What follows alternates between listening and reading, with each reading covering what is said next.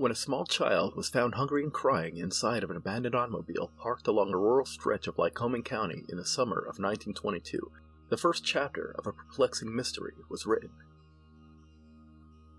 When the bodies of a man and woman, their throats slashed as if by a razor, were found a few feet away in the waters of Lycoming Creek, the mystery deepened, and to this day no one knows if Henry Shearer and his wife were victims of a double murder or a murder-suicide. On the early evening of Wednesday, July nineteenth, a man was driving along the highway near Bodines, eighteen miles north of Williamsport, when his attention was drawn to a vehicle parked along Lycoming Creek. Inside was a young girl of about three years of age. Concerned for the child's safety, the man stopped his car and immediately began searching for the child's parents.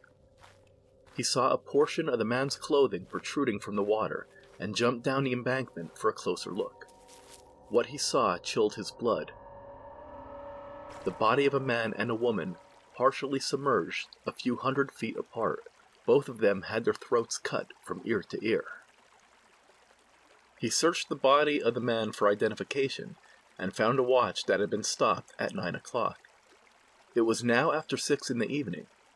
Witnesses would later come forward stating that they had seen the automobile parked along the creek that morning, but oddly, no one had taken any notice of the little girl crying inside. He also found a small penknife inside the dead man's pocket. The motorist examined the vehicle but found no trace of blood.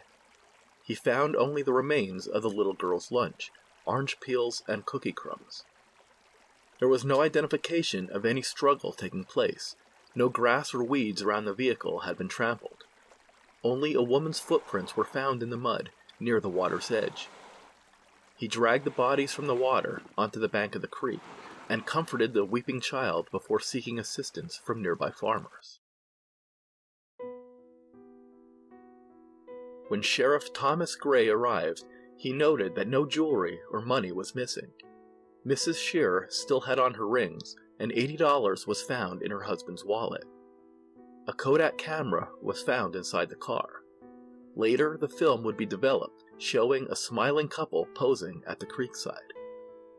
Police identified the couple as Henry and Ruth Shearer of Attica, New York. This was the couple captured on film. The child was their three-year-old daughter, Helen Marie.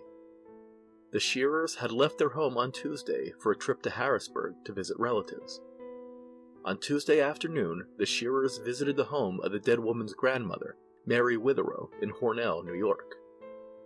They spent two hours in Hornell before continuing on to Troy, where they spent Tuesday night. They resumed their trip in the morning. Henry Shearer was employed as a switchman on the Erie Railroad, and the Shearers had been residents of Attica for about six years. Henry had been married once before, but sought a divorce after a few months, alleging infidelity. This was all the information that could be gleaned in the early hours of the investigation.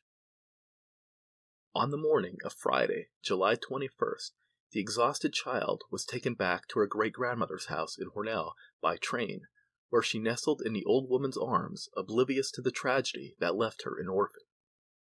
Missus Witherow had come to Williamsport by train to identify the bodies, which were resting in a casket at the undertaking parlor of Harold Page on fourth street.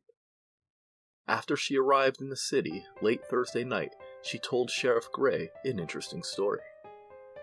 I dislike to divulge personal sorrows, but for the sake of my granddaughter, I feel that I should. That man whose body lies alongside the woman he killed deserves no sympathy. He lured her to the creek and did away with her.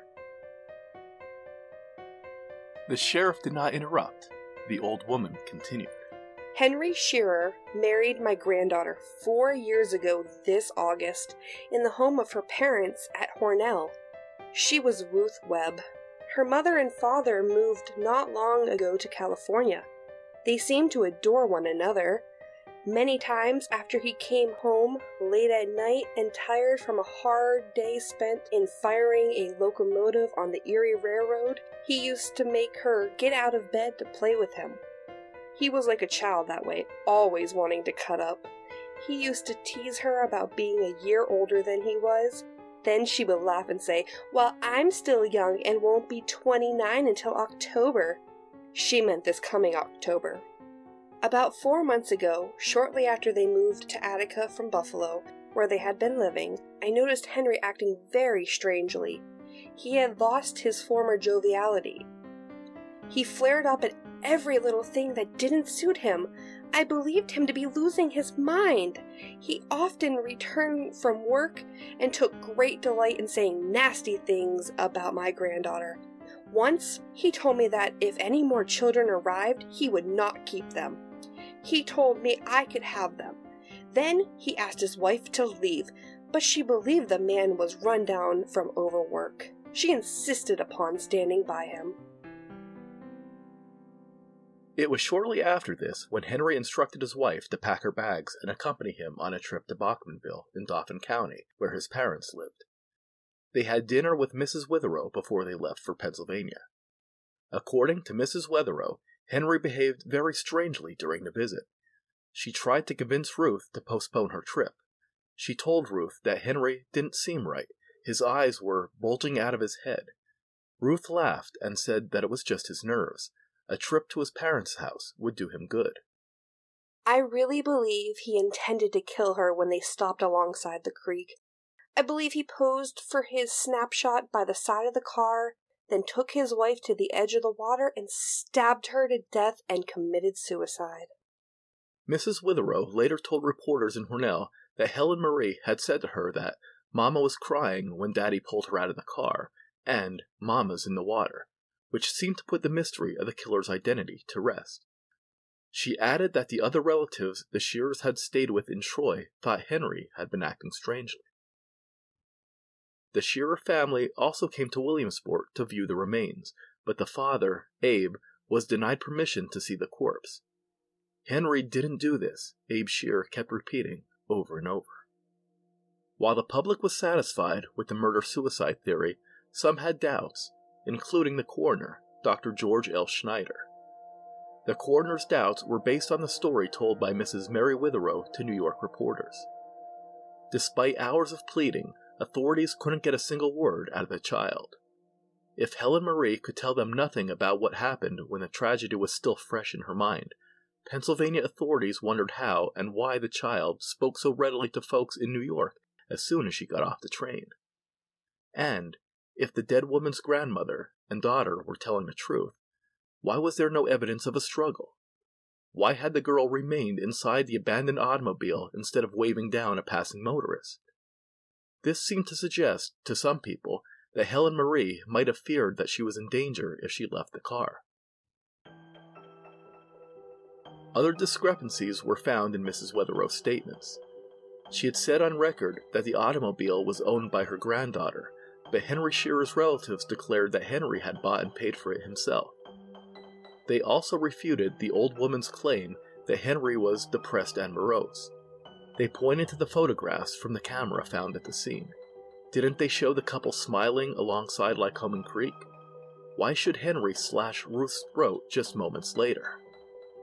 Henry's brother Aaron and their father, Abe, disputed nearly everything Mary Witherow had told police and reporters. They even furnished a letter which Ruth had written to them before the Shearers departed New York. It was in her handwriting. Ruth was fond of writing letters to her husband's family. It read, "Hello all. We'll be down to see you Wednesday for a vacation of a week or more and hope to spend a happy time. If we have good luck, we'll arrive there early in the day. As ever, Henry, Ruth, and Helen Marie." The Shearers stated that Henry and Ruth visited often and they had never seen the slightest indication of any difficulty between them. Attica's chief of police was also a friend of Henry's, and flatly denied rumors of marital troubles. He knew Shearer to be a good, sober, industrious man, so what was Mary Witherow's angle? District Attorney Carl A. Shug had his own questions. He originally believed the murder-suicide theory, but after viewing the photographs for himself, he wasn't so sure. He wondered if the couple had been slain elsewhere, then taken to the spot along Route fourteen. Police pursued this lead, with officers H E Zuber and Romaine Thomas helming the investigation. They quickly uncovered another one of Missus Witherow's lies. The Shearers had not spent Tuesday night at a relative's home in Troy, as she had claimed, but had stayed at a hotel. They had checked out at seven o'clock on Wednesday morning without eating breakfast. Residents of Bodines and nearby communities of Trout Run and Ralston came forward with their own theories. Lycoming Creek was popular with fishermen and fished daily from one end to the other year-round. The rocks upon which the bodies were found was a favorite spot from which anglers cast their lines. The official timeline didn't seem to add up, either. The dead man's watch was stopped at nine o'clock, and Gray had found the bodies well after six. Yet, during that time, many claimed to have been in the vicinity of the creek, though no one had alerted the authorities until evening. Lycoming County locals also scoffed at the idea that the dead man's tiny pocket knife could have been the murder weapon. It simply wasn't large enough, nor sharp enough, to slash two throats from ear to ear. According to the coroner, the gash on Ruth's neck was five inches in length, and the edges of the wound were more consistent with an attack from a razor, not a penknife with a dull two-inch blade. However, the wound in Henry's neck had not been a slash, but a puncture wound. The weapon had left a large hole with jagged edges. The Harrisburg Telegraph reported that the hole in Shearer's neck is large enough for insertion of a medium-sized sponge, and that part of the thorax had been cut away. Could it be that Henry had dulled his knife so much by slashing his wife's throat that he had no choice but to stab himself? The coroner also noted two lumps on Henry Shearer's head, one on the front and one on the back. Falling onto a rock might explain one of these bumps, but not both. Another curious fact is that blood was found on Henry's undershirt, but not on Ruth's clothing. When word of the tragedy reached New York, Rochester's Chief of Police, Fred W. Teppel, received a letter from a resident named M P Davis describing an unsettling experience he had near the scene of the tragedy a few weeks earlier. According to Davis, he had been driving from Rochester to Allenwood, Lycoming County, on July second when the driver of a green automobile attempted to rob him below Bodines by backing up his car in front of a railroad crossing. Davis noted that the car contained three men and a woman, and that the two men in the back seat were getting out of the car when Davis made his escape. Davis noted that the vehicle's tag was from Altoona. But if robbery had been the motive, why had nothing been removed from the bodies of Mister and Missus Shearer? Were the bandits scared off by an approaching motorist or fisherman before they could take anything of value? It's possible that the robbers meant to return, perhaps warning the little girl to stay in the car and keep quiet, or else. Attention also turned to two women hikers who were seen in the vicinity at the time of the tragedy. A special railroad officer had seen the woman near the Shearer automobile on Wednesday morning, but had thought nothing of it at the time. But why hadn't Helen Marie said anything about the hikers? Had she been sleeping? On July twenty-fourth, the funeral of Henry Shearer was held at the home of his parents near Bachmanville and laid to rest at the Spring Creek Church Cemetery near Hershey. Over nine hundred people attended the graveside services. Ruth Shearer's body was returned to Steuben County, New York, and she was buried at Rural Cemetery outside of Hornell. Doctor Fred E. Whittington analyzed the pocket knife found in Henry Shearer's pocket and announced that he had found traces of human blood on the blade. Opinion once again shifted back to the murder-suicide theory, though it begged the question, how is it possible for someone to stab himself in the throat and then have the presence of mind to put the knife back into his pocket? Of course, the possibility exists that Shearer had cut himself with a knife at some point predating July nineteenth and had failed to remove every trace of blood from the blade. To answer this question, authorities knew they had to find out everything they could about the pocket knife. When had it been purchased, and where? It was discovered that, after checking out of their hotel, the Shearers had stopped at Dobbins's hardware store in Troy, where Henry purchased a pocket knife. However, upon studying the knife found inside Henry's pocket, the proprietor declared that it was not the same knife he had sold to Shearer. Witnesses said they'd seen the Shearer automobile passing through Ralston at eight oh five, sixty-five minutes after they checked out of the hotel in Troy. On July twenty-eighth, Trooper Leo Gratkovsky of the state police announced that they had closed their investigation. They concluded that Henry Shearer had taken his own life after murdering his wife. Even though facts strongly refuted this theory, it was reported that Gratkovsky had gone to Hornell to speak with Missus Witherow. She told the trooper that around Christmas she had received a letter from Ruth stating that she was afraid for her life and asking Missus Witherow to come to Attica and stay with her. Strangely, Missus Witherow had never mentioned this detail before. Missus Witherow, whose numerous inconsistencies had been well documented in dozens of newspapers by this time, also told Trooper Gratkovsky that, during her granddaughter's funeral, Helen Marie had noticed a pool of water along the road to the cemetery. According to Missus Witherow, the child had looked at the water and said, "Mama drown, Mama drown." She said that she asked what the girl meant. "Mama holler, Mama holler," Helen allegedly replied. "Why did Mama holler?" asked Missus Witherow. "Daddy pushed her," was the reply. Even though it would have been circumstantial evidence at best, Gratkovsky asked Mary Witherow to produce this incriminating letter. She could not. She did provide him with another letter, however. It was from Ruth's parents and hinted that Ruth may have been planning a trip to California to visit. At the time of the Lycoming Creek tragedy, Ruth Shearer's mother had already died. So how old was this letter? Apparently, the state police didn't seem interested enough to find out. Instead, they spoke with Henry's co-workers and reached the conclusion that Henry was guilty because one of the railroad engineers, Addison Gittner, had told the trooper that he feared Henry was going insane.